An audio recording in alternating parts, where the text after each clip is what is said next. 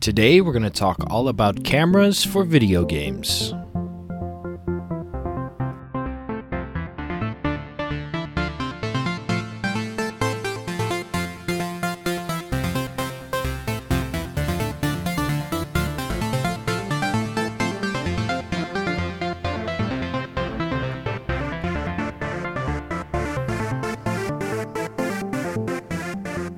Hey everyone, welcome to the 67th episode of the Game Dev Field Guide. I am your host, Zachavelli. If you'd like to reach out to me, you can find me on Twitter at underscore Zachavelli underscore, or tune in for Game Dev streams on Monday, Wednesday, Friday at noon Eastern. I'm also pretty available almost every day on our community Discord. I'll leave a link to that in the show notes. With the intro done, let's move on over to the Game Dev Challenge. The Game Dev Challenge is the part of the show where I provide a prompt to the listeners, and it's intended to be a 15 to 30 minute exercise that reinforces the ideas of that episode. Listeners then post their ideas on the Game Dev Challenge channel of the community Discord. We vote for a winner, and I read the winner's post live on the show. Last episode's Game Dev Challenge was to talk about your favorite JRPG and how it plays to the strengths of the genre and avoids the weaknesses. You'll remember that episode 66 was all about JRPGs, and surprising no one, you all had a lot to say about JRPGs, but we all know there can only be one winner. So the winner for the episode 66 Game Dev Challenge is Seagrets. Seagrets' post is quite long, so I'll have to paraphrase it, but it goes as follows. For my first Game Dev Challenge submission, I would like to speak about Golden Sun. Its strengths are the music, the combat and class system, and exploration. And Seagrets goes on to describe each of the things. Seagrets mentions to listen specifically to a song called Elemental Stars to get the feeling of a magic land and adventure behind everything. But where I think the real interest of Golden Sun, or at least after reading Seagrets' post, uh, the real interest is in the combat system and the exploration. Seagrets' post says, Well, the combat system is a classic turn based RPG, which by itself is not considered a strength. There's the f- added factor of the Djinn. Djinn act as equipable elemental little creatures that also have usable skills in fights, and they're one of four elements fire, earth, wind, or water. And they can be found in the overworld. A player can equip up to eight Djinns, and each one of them have different stats and skills. Interestingly enough, Djinns are also what determines the class of each character. All characters have base classes at the start. By combining different kind of djinns, you can create different classes with a lot of different skills and statuses, making the game infinitely more customizable. For reference, in Golden Sun 2, there are over 25 classes you can get. That's only a small piece of what Seagrets' post says, but I think that uh, that alone shows you how Golden Sun has approached its strength. Remember, we said uh, in episode 66 that a strength of the JRPG genre is long term progression and interesting progression. And this Djinn system, I've never played Golden Sun, so I don't know firsthand, but in the way that Seagrets has described it, it sounds extremely customizable and um, yeah, it's it's a really interesting way to progress the characters. And I can see why Golden Sun is so highly regarded. Interestingly enough, Seagrets does mention that one of the weaknesses the game's difficulty, and part of that is understanding the Djinn system. And I can see how that would be really overwhelming because it's kind of unlike any other RPG system. The thing that makes it extremely unique and interesting is also the thing that makes it maybe a little bit confusing. In episode 66, I name dropped a lot of famous JRPGs. Uh, in fact, there were so many out there that it was hard to get them all into the episode, and I definitely did not. And Golden Sun is one of the ones that I did not mention, but I know it is extremely highly regarded, and after reading Seagrets' post, I can understand why. Just keep in mind that I really condensed his post down into uh, just something that was easily readable uh, here on the show But Seagrets really put a lot of effort into this post and went on a deep dive for it. So I would encourage you to go read it for yourself on the Game Dev Challenge channel on our community Discord. So, yeah, with all that said, congrats to Seagrets for winning the episode 66 Game Dev Challenge. For episode 67, I'd like you to pick a game that you think would benefit from an alternate camera angle or perspective and tell us about it. Today, we're going to talk a lot about camera perspectives and why certain perspectives are good for genres and why some perspectives aren't as good for other genres. And I thought it'd be really interesting to consider games where changing the camera perspective um, changes the games. I think it could be a really fun what if scenario. So, yeah, I'm curious to hear what you guys come up with, and I'd like to see how creative you can get with it. I can imagine something like what if Super Mario 64 was first person? How does that change the game? I think it would change it for the worse, but that was just the first example I could think of in my head. It'll be a really fun challenge, not necessarily one where I think you have to pick the perfect combination, just something that I think would be a good creative outlet and make you think about today's episode. So, yeah, if you'd like to participate in that, just go on over to the community Discord. There's a link in the show notes and uh, write up your post on the Game Dev Challenge channel. With that out of the way, let's move on over to the body of the episode. Today's episode is focused on cameras. And I've definitely visited cameras here on the show, uh, but we've never really had a dedicated episode for it. So I thought it'd be a good idea to focus in on the topic and kind of put everything all in one place. There's going to be a mix of old and new information. Uh, it's mostly new information, but we are going to go back over some ground that I've already been over on older episodes. But the point is, there should be plenty to take away from today's episode, especially for something that is so important. And the reason the camera is so important is because it's how your player visually interacts with the game. I can't understate how important it is to have a good camera. I would even say having a basic understanding of video game camera techniques is a must for every developer. It doesn't matter how good your story is, or how striking your art looks, or how fun your mechanics are, without a good camera, the game will be severely diminished. So we know a good camera is important to the game, but where do we start? Well, I think we should start with perspective. And when starting with perspectives, there's something that we need to talk about um, that I think is important with any perspective, and that's field of view or FOV. I've done a whole thing on FOV in episode 52. I just wanted to mention it off the bat that field of view is very important to consider when thinking about the camera's perspective. I would even say go back to episode 52 after listening to today and just make sure you have a good understanding of why it's important to have good FOV. Okay, so let's jump back over to specifically talking about games camera perspectives. I think there should be a lot of thought put into what perspective your game is going to use, because certain perspectives work better for certain games.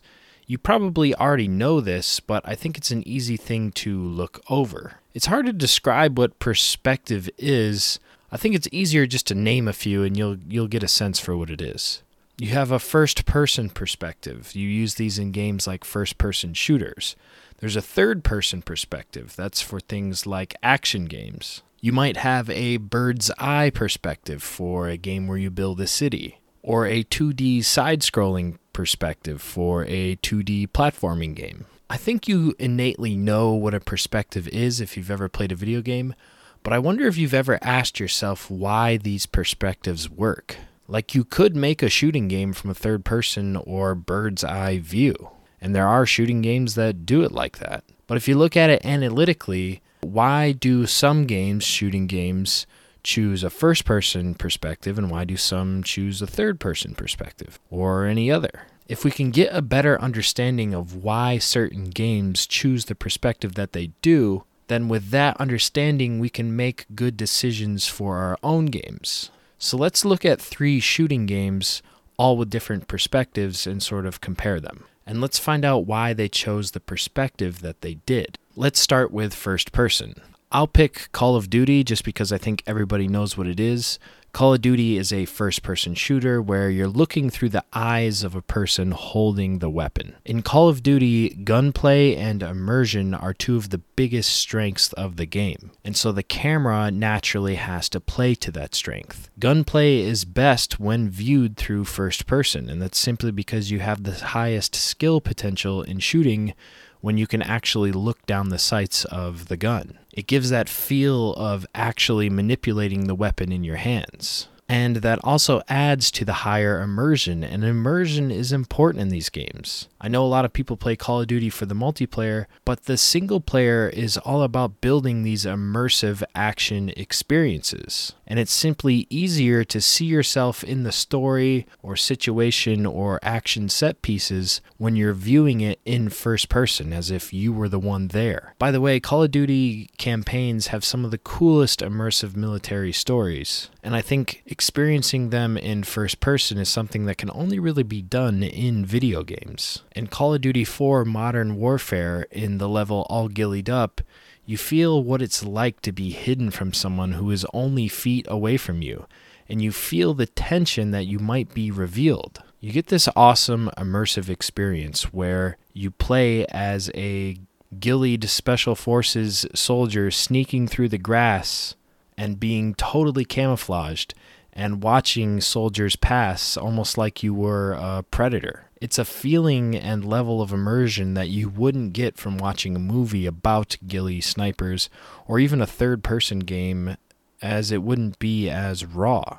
There's also some really cool things you can do from a first person perspective in terms of storytelling. It's not just about the immersion. You could make the player the villain, for instance, and have them literally see things through the villain's eyes. Go look up or play the level No Russian from Call of Duty Modern Warfare 2. And I don't mean the new Modern Warfare 2, I mean the one that came out in 2009. I should warn you that that level, No Russian, has an extremely mature theme uh, that will definitely leave you feeling kind of gross. But again, it's playing with the idea of putting you in the villain's role through the use of first person immersion. I hope you can see through those examples how Call of Duty uses first person perspective to play to its strengths, immersion, and gunplay. Let's look at a different game example and how its camera perspective choice is the right choice for that game. The next shooting game I want to look at is the stealth action game Metal Gear Solid 5. In Metal Gear Solid 5, there's a lot of stealth gameplay. In fact, it's mostly about stealth. You're sneaking around compounds, crawling through grass, and hiding in boxes. And a skill that's really important and something that is part of the core game loop is observing your enemies. Watching the enemies to see what they are doing and predicting what they're going to do next is really important. In Metal Gear Solid 5, the camera is third person over the shoulder style perspective. Because of this, it makes observing the enemies a lot easier. And if you think about a few scenarios, it makes a lot of sense. If you're hiding around a corner in real life, you're looking in the first person perspective, and you can't really see what's around the corner unless you look. But with a third person camera, you can see around the corner while you're still hidden. And this actually plays more into the feeling of Metal Gear Solid 5. The main character and person you play as is Venom Snake or Big Boss. It depends on if you think he got facial reconstructive surgery and subliminally brainwashed to serve as Big Boss's body double. And yeah, I just won't go more into it. It's a Kojima game. Uh, there's a lot going on there, but the point is you play as a nearly supernatural special forces soldier who is a master at spying on people and remaining concealed. If the game was played in the first person perspective, this would make for really goofy moments where you have to walk around a corner to see what was there. And what if there's a soldier right on the other side of the corner? It would kind of break the story and the feel of the character if he was constantly awkwardly stumbling into situations like this. But with a third person camera, you as the player can see what's around the corner while you're hiding. And it's almost like the character has this supernatural vision of what's around them and it fits the narrative much better. It cuts down on those goofy surprise moments, and it allows for awesome stealth gameplay. And all of that is thanks to the decision of picking the right camera perspective. I want to look at one more example of an effective camera perspective in a shooting game, And yeah, it's from another military themed game. You'll have to forgive for the likeness of the examples, but I was hoping to show you how you can take a similar styled or themed game and approach it many different ways with different camera perspectives. Anyways, the third game is called Door Kickers. It might be more of an obscure game than the ones I've mentioned so far, uh, but to sum it up, it's a strategy game where you plan a tactical breach of a level. You draw up all the orders that your SWAT team soldiers should do, and they execute the orders. And essentially, you see how good of a plan you made. It's reminiscent of the planning phase of the old Rainbow Six games, if you're familiar with that, which I realize now while recording that's an even deeper cut than Door Kickers.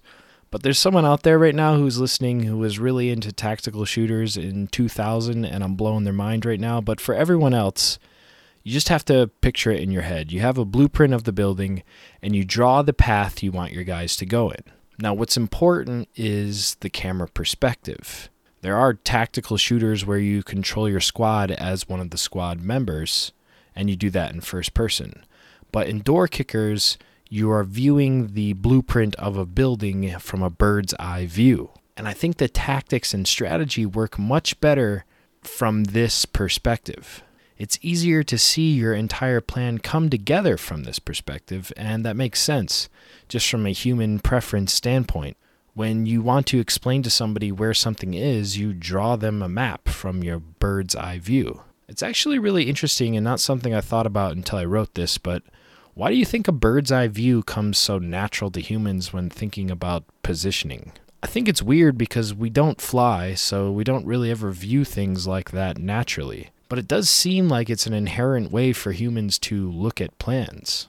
Like when two people come together, uh, even if they don't speak the same language, they'll draw a map or something on a 2D plane looking from a bird's eye view. It's just really interesting. If you have any thoughts or know why that is, uh, send me a tweet or go on the Discord or something. But the point is, I guess, the bird's eye view perspectives fit strategy games extremely well just because it's inherent to how humans view strategy. I think if you're doing any kind of tactics game where positions of multiple things is important, bird's eye view is the way to go. Now, I do want to caution you, and this is a caution you need to take with all camera perspectives, but especially the bird's eye view one it's possible to have a camera angle that shows too much. Now, I'm sure you can see how a bird's eye camera view could show too much, especially in strategy games when there's a lot to pay attention to. Typically, we want to frame the gameplay so that it's easy for the player to focus on the action. But sometimes we can't do that with the framing and perspective alone. So, what we should use is camera filters and shaders to better accentuate the important parts. You see this done in a lot of different ways. One of my favorites is heat map filters in strategy games. Imagine watching a battle of two large armies from the sky. When the two masses of soldiers collide, it just becomes like a lump of bodies and it's hard to tell what's going on. No matter what perspective or frame you view it in, it's just hard to see where that front line between the two armies is. But if you put a subtle heat map filter over the armies, all of a sudden you can contextualize the masses as almost individual blobs. I think that helps tremendously in viewing and making sense of the battle. And I want to point out that filters aren't only useful in strategy games. Let's look at a third person action game uh, like the Batman Arkham series. In those games, you play as Batman, and one of his gadgets he can use is Detective Vision. With detective vision on, the camera has a sort of x ray filter that identifies useful objects and can even see people through walls. Again, this is an example of the camera working to let you better play the character. You probably have wondered how Batman sneaks around in the dark and can see. And now that you get to play as Batman, it makes perfect sense to have access to a tool like this. Imagine the game doesn't have a filter like this. And when it's dark, you have to squint your eyes and try to figure out what's going on in the room. It doesn't feel very much like Batman to be stumbling around in the dark. Not only does detective vision allow you to see better in the dark and become this Batman character, but it also focuses your vision on important objects. You can have extremely detailed environments, but sometimes it can be too much. You don't want to sacrifice the detail of your environment uh, because this is what makes it look good. But you also need the player to focus on something so they don't have to check every object in the room. If you slap a highlight filter on there, uh, you're good to go. You can keep all the detail of your environment, but you can highlight certain objects that are important for the game. Better yet, you can narratively contextualize this highlight filter with a cool gadget, for instance, like in Batman. So now that we know a little bit more about filters and perspectives and things like that, I want to talk about another thing that I think is extremely important when it comes to cameras, and that's the actual motion of the camera. In my opinion, the motion of the camera is one of the most undervalued things that contributes to a game's feel. It's one of those things that when it's done well, you're so caught up in the moment that you don't realize what is making the moment feel so good. But when it's done bad, it's immediately felt and just makes everything bad. Like I said earlier, it doesn't matter how good the other parts of the game are, bad camera motion significantly lowers the feel and overall perceived quality of the game. So, what are some ways to make the camera motion feel good? Well, the biggest thing I can think of is to avoid camera jitter. And I'm using jitter as a sort of a catch all term from anything that results in the camera not feeling smooth. Sometimes camera jitter can be where there's hiccups every frame. Sometimes there's jitter introduced by the player because they're moving around in a jerky fashion and the camera isn't accounting for it. Sometimes there's even glitches involved where the camera can't figure out how it should be moving. Whatever the case, camera jitter is the number one thing to avoid, and I think there's a couple of ways to do it. Let's go back through our camera situations and identify a path to fixing it. In situation one, the camera is having hiccups. It's stuttering on frames or abruptly freezing for a half second every now and then. This usually means that there is a performance issue with your game. The game is taking longer to draw certain frames, and it's creating a disruption in the frames per second illusion of motion. The path to fixing this is investigating the performance. I touch on some performance stuff in episode 10 if you'd like to revisit that.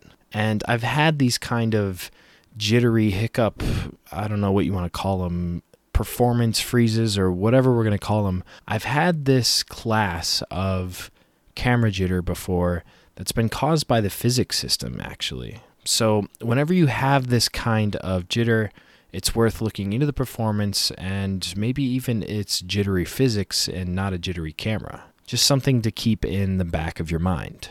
Okay, the other situation that I mentioned that leads to camera jitter is jerky movements caused by the player or a bad camera follow system. Now, when you first start making games, I assume one of the first things you're going to learn is how to make the player move with the camera. Usually, beginners start with some sort of way of tying the camera to the player object so that when the player object moves, the camera moves with it. And this is usually done in a one to one fashion. In other words, the camera and player move at the exact same speed. This is okay for beginners, and if you're just starting, there's way more important things to learn and figure out, and you can use this sort of one to one fashion of moving the camera. But as you start to try and make games that look better and better, you'll want to tie the camera to the player on a not a one to one fashion. Instead, you'll want to use some kind of camera smoothing method. Camera smoothing is basically a catch all term Camera smoothing is basically a catch all term that smooths out the movement of the camera.